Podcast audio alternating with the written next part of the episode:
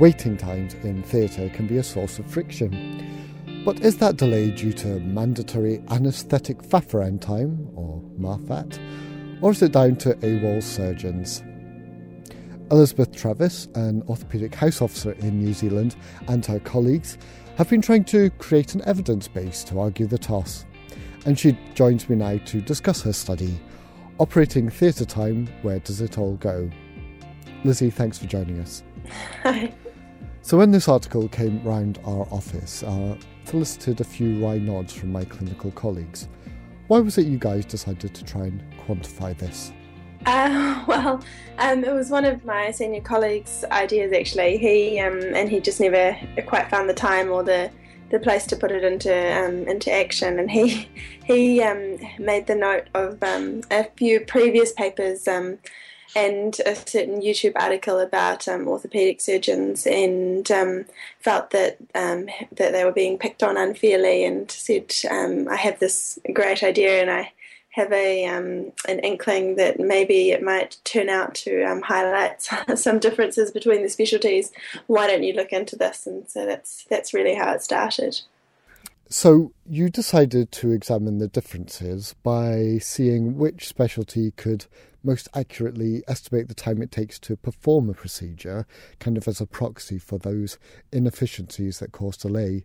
Um, and he used a combination of electronic records and questionnaires to assess the difference between this estimated time and the actual time.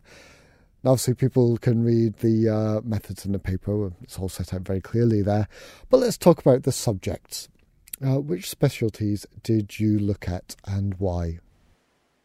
Uh, so we wanted to just to get a good representation of the specialties, and it's a tertiary level centre that we're working in. So we had we have reasonable numbers um, as far as New Zealand goes, anyway, of, of each of the surgical specialties. So, um, obviously, I needed um, specialties that had a high enough caseload that we could um, collect the data easily enough. Um, and we chose to include um, general surgery, plastic surgery, orthopedics, and then anaesthetics.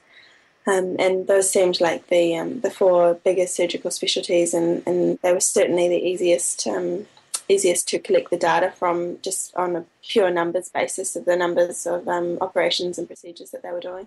So, when you crunched your data, what did you find? Who was able to estimate their procedure's duration most effectively? Um, we found that um, plastic and orthopedic surgeons were, were very accurate in predicting their time, and, and the general surgeons um, were also uh, were less so accurate, but um, also reasonably good at predicting their time. And the other thing, the other sort of um, subjective observation that I made in collecting the data was that um, the general surgeons often they they were taking patients to theatre, and they didn't really know what what they were going to find once they're inside the abdomen. So if you take that into account, they really were very accurate um, um, in what in what they were predicting. Um, and then, um, as I'm sure anyone who's read the study can see, that um, the anesthetists were less um, less accurate. Now, as you mentioned, um, orthopods can be the butt of the BMJ Christmas jokes quite often. so, is that why you decided to do this paper to try and bolster your specialty's reputation a bit? Yeah, no, um, it's funny that you should mention that. And as I said earlier, the I think the YouTube um, the YouTube clip, I must fix it. And um, in the references list, um, there's a couple of articles. Um, it, this goes a long way back, um, you know, the, right back to 1988 when someone published uh, Orthopedic Surgeons Gorillas, and I think um, this is sort of a more of a, um, a response to that in some ways. Um, but no, I mean, yeah, it's just I think it reflects the orthopedic specialty as a whole, and that they're happy to have um, to be well. They're not um, you know, they don't take things too seriously. And um, yes, they have been the butt of many jokes, um, and this is a, a, response to that. And and I think, um, yeah, I think it, it does that well. Lizzie, a lot of our Christmas articles are kind of superficially a bit silly, but have a serious undertone. So, what, if anything, do you think medicine can learn from your research? Uh, yeah, I suppose there is a serious undernote. Um, overall, the the uh, the whole thing was um, was meant as a bit of tongue in cheek, and um, and I think it's been taken that way, um, which is good.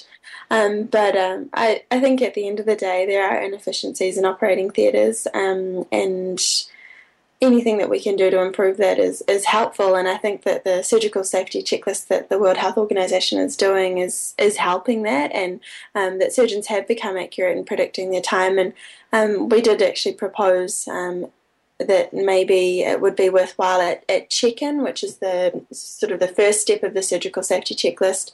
That that you know um, we do sort of predict an anaesthetic time as well, and that yeah, I don't know. I mean, obviously, that needs further um, research and things to look into as to whether or not that's worthwhile and whether or not that would um, improve theatre efficiencies. But I suppose at the end of the day, um, you can always be more efficient in operating theatre, especially in um, a large, busy centre like ours.